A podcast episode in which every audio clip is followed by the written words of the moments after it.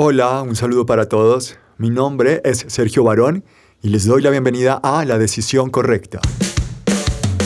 En cada episodio de este espacio se va a hacer el análisis psicológico de uno de los casos enviados en redes sociales para tal fin, con miras a que la persona que planteó su situación tenga la posibilidad de tomar la decisión correcta. El caso de esta semana dice así. Me enganché con una mujer con muchas cosas interesantes, pero me atormentaba su pasado. Viene de un pasado muy promiscuo y desordenado. Lo intenté, pero definitivamente no pude. Casi que amándola, preferí alejarme de ella por mi paz mental. Esto es algo mucho más común de lo que parece. Esto es una característica, un rasgo que ocurre en muchísimas parejas, vamos a, centrarnos en nuestro país, en esta parte del mundo, como suelo decirlo, que ocurre y que es muy habitual. Esto tiene un nombre y se llaman celos retrospectivos. Inclusive hay literatura y hay, hay profesionales que lo clasifican como un TOC, como un trastorno obsesivo compulsivo, porque son pensamientos obsesivos constantes que atormentan a la persona respecto a lo que su pareja pudo haber hecho antes de conocerlo.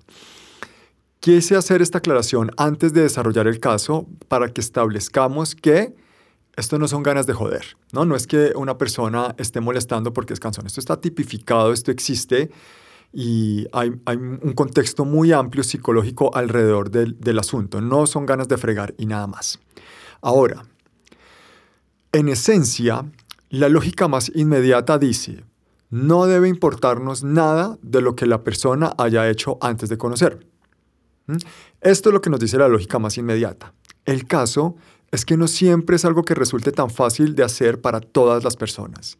Es algo que le puede traer dificultades a algunos y ahí es donde entra la situación. Los celos retrospectivos deben ser asumidos como una característica, por más que la lógica inmediata diga no debería importar, hay una característica que poseen algunas personas adultas que se llaman celos retrospectivos y que existe, así como en otras personas existe el mal genio, así como en otras personas existe eh, dificultad para expresarse, así como en otras personas existe eh, una tendencia a autosabotearse, en fin, siempre todos llegamos con características complejas y ese no es necesariamente un problema. El problema es cuando decidimos no hacernos cargo de ellas. Hay sabiduría en dar un paso al costado si las circunstancias te superan. Debemos ser conscientes hasta dónde podemos con un reto y de qué punto en adelante no. Por más que quizás para otros eh, estés bajándote del bus de una situación que debería ser manejable, por más que una parte de ti eh, diga, inténtalo, inténtalo, inténtalo, así te esté causando dolor, cuando llegamos a un límite, debemos ser sabios, amorosos con nosotros mismos y con la otra persona y decir, no puedo más, esta situación me superó. Eh, si para ti tiene sentido, con eso es suficiente. Y entiendo que eso fue lo que hiciste. Ahora pregunto, ¿es justo medir a una persona por lo que haya hecho en otro momento de su vida? Tal vez sí, tal vez no. Eso lo debe definir cada persona. Este no es el escenario para hacerlo. Y quiero poner un ejemplo para ello. Si una mujer conoce a un hombre que haya maltratado a todas sus exnovias, ¿esto influye en la decisión de esta, de esta mujer para vincularse con él? Y ocurrió en el pasado, antes de conocerla. Sí, posiblemente a mí me van a decir, no se puede comparar el maltrato con las decisiones privadas de alguien, y eso es totalmente cierto. Sin embargo, lo menciono para establecer que efectivamente el pasado de alguien puede influir en la forma de verlo en el presente. Esto es lo primero que quiero establecer. Entonces, los celos retrospectivos existen, no son ganas de fregar, es algo que realmente eh, que ha sido reconocido por la psicología y por la psiquiatría. Y sí, efectivamente el pasado de la persona con la que me voy a vincular sentimentalmente puede llegar a tener una influencia poderosa en su presente y en las decisiones que yo tome. De ahí en adelante se abre un abanico interminable de acciones y decisiones pasadas que pueden llegar a generar inseguridad en el presente de una pareja. Vamos a tratar de entenderlo con otro ejemplo. Estoy usando ejemplos eh, exagerando ciertos rasgos como para, para que podamos tener una perspectiva mucho más amplia. Una chica, una mujer conoce a un adulto, a un hombre adulto, un hombre chévere, agradable, se gustan, pero vamos a asumir que ese hombre tuvo un pasado sentimental, tuvo un pasado sexual y esto es obvio. Bien, ahí nos paramos y ahí estamos en este presente, conociéndonos y mirando qué pasa. ¿Qué, qué sucedería si ese hombre tuvo 20 parejas sexuales en el último mes? ¿Lo contemplarías como una opción para tener una relación? Esa respuesta depende de la forma en la que tú veas el mundo. Posiblemente sí lo aceptarías, posiblemente no lo aceptarías. Pero en ese orden de ideas, todos tenemos una visión de las cosas y al final esa visión termina permeando la manera en la que asumimos un vínculo sentimental. Si el pasado de esa persona supera lo que tú puedes gestionar en el presente, es sensato dar un paso al costado. Aquí el asunto es que el vínculo, según el mensaje de la persona que escribió eh, para este caso, el vínculo llegó al amor, no fue un casi algo. Y esto nos pone frente a una perspectiva muy, muy diferente de las cosas. Yo soy de las personas que cree firmemente que el pasado de la otra persona sí es definitivamente importante a la hora de comenzar una relación sentimental. Es obvio que nuestro pasado habla en gran medida por nosotros. O sea, no, no, no aparecimos de la nada. Hay un pasado que nos antecede. La forma en la que hemos tratado a los demás, la forma en la que nos hemos tratado a nosotros mismos. Todo eso es muy importante para, para tratar de entender con quién me vinculo. Llegamos acá como producto, como un resultado como personas en construcción, como personas que estamos creciendo, como personas que estamos evolucionando y cambiando, pero no salimos de la nada. Hay un pasado que nos antecede y como lo suelo decir en terapia, cuando hay tanto en juego, cuando mis sentimientos están en juego, es importante tomar en cuenta algunos rasgos y algunas características. Vuelvo al ejemplo del chico con, 20 parejas sexuales al mes. Eh, es posible que por más que sea un tipo increíble, la, la chica, la mujer diga, oye, me gustas, pero no soy compatible con tu momento de vida. ¿Cómo esto puede estar mal? Ahora, ¿qué pasa si este mismo chico dice, fue algo que hice bajo circunstancias que no me identifican y en realidad no es el tipo de vida que quiero llevar y he tomado decisiones para afinar la forma de vincularme con, con las personas? ¿Esto cambiaría la situación? Posiblemente sí. Y antes de continuar, Carambas, quiero aclarar que con esto no estoy satanizando ni idealizando la cantidad de parejas sexuales que cada persona quiera tener. Eso es asunto de cada cual, cada persona sabrá qué hace con su vida. Es solamente un ejemplo que utilizo exagerando un rasgo a fin de que podamos ampliar la perspectiva sobre este asunto, pero no estoy diciendo tantas parejas sexuales son correctas, tantas son incorrectas. No estamos hablando de correctos o incorrectos, simplemente poniendo sobre la mesa una situación basados en la idiosincrasia que, se maneja en nuestro país para que podamos desarrollar el caso. Ahora, volviendo, volviendo al tema.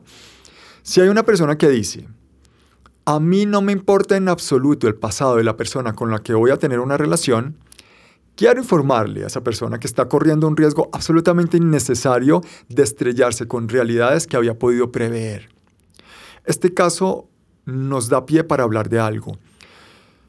Enamorarse, como lo decía ahorita, pone en juego emociones, sensaciones, sentimientos, expectativas y perspectivas muy valiosas. Hay muchísimo en juego, muchísimo en juego. No se trata de hacer un recorrido minucioso por el pasado de la otra persona, pero sí es importante que podamos tener unos no negociables y que podamos entender la forma en la que esa persona ha gestionado su pasado, que esa persona ha entendido sus acciones, porque eso es lo que finalmente le ayuda a entender su presente. La manera en la que ha gestionado sus, decisiones del pasado, sus aciertos y sus errores, ayuda a entender cómo está gestionando su presente. El pasado sí importa, pero en ese orden de ideas importa principalmente en torno justamente a esas decisiones que he tomado en favor del ser humano que quiero construir. Y acá es donde los celos retrospectivos encuentran un límite. Todos, absolutamente todos, hemos hecho cosas de las que nos enorgullecemos y también cosas de las que nos arrepentimos. Todos hemos cometido errores graves alguna vez en nuestras vidas. ¿Merecemos ser medidos por eso? Por supuesto que no. ¿Esos errores deben ser tomados en cuenta a la hora de comenzar una relación sentimental? Por supuesto que sí. ¿Desde qué perspectiva? Desde las decisiones que cada persona ha tomado en favor o en contra de esas conductas que generan un cortocircuito al interior de las expectativas que tenemos en la relación. No se trata de medir o juzgar, se trata de entender la forma en la que se gestionaron los aciertos y los errores para entender la persona que tenemos al frente. Si la persona con la que te vas a vincular tuvo un estilo de vida con el que no eres compatible y adicionalmente justifica y abre la puerta para que eso siga sucediendo, es claro que debes tomar decisiones para protegerte. Si por el contrario fue algo que hizo parte de un pasado que de ninguna manera identifica su presente, quizás valdría la pena analizar la situación con sensatez. Y sí, los celos retrospectivos van a tratar constantemente de convencerte de que es un error. Y por eso acá es muy, muy importante tener algo en cuenta. El enemigo son ellos, son los celos retrospectivos, más no necesariamente el pasado de tu pareja. Y te advierto, no son un enemigo fácil de vencer. Por eso al principio lo puse en la categoría de TOC, de trastorno obsesivo compulsivo. Porque cuando se convierte en algo obsesivo, eh, es algo que convive en nuestra mente constantemente. Entonces no son un enemigo fácil de vencer. Eh, acá yo sé que algunos de mis colegas psicólogos se malviajan cuando hablo de enemigos eh, en mi trabajo, en mi labor de, de terapeuta. Y sí, como psicólogo creo que hay enemigos que vencer. Lo que pasa es que no se vencen eh, con soberbia, con rencor, con odio. Se vencen con las herramientas correctas, con sabiduría, con empatía, con compasión. Pero yo sí creo en ello, ¿no? Es quizás que se ha satanizado el, término de enemigos. Y sí, seguramente son conductas que vienen a decirnos algo que tiene un origen, todo lo que ustedes quieran. Al final, hoy tenemos que resolverlo. Hoy nos están causando dificultades y eh, me gusta entenderlos como enemigos. No vencer con odio, con rabia, pero sí con vehemencia, con sabiduría, con empatía y justamente con el nombre de este podcast, con decisiones correctas. Así que esta puede ser una oportunidad de oro para enfrentar un enemigo que te va a traer líos en todas tus relaciones.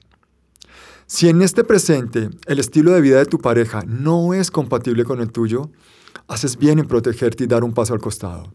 Si por el contrario, hace parte de un pasado mediado por decisiones que la alejan de esos escenarios en el presente y que adicionalmente sientes amor por ella, quizás pueda ser una oportunidad para trabajar en una característica de tu personalidad que, sea con ella o con quien sea, te va a traer líos.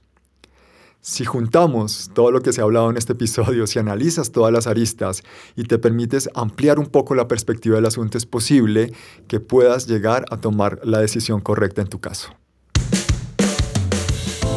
Muchas gracias a la persona que envió este caso, muchas gracias a las personas que se tomaron el tiempo para escuchar este episodio. Los invito a que me sigan en Instagram, Sergio-psicólogo. Feliz resto de día para todos.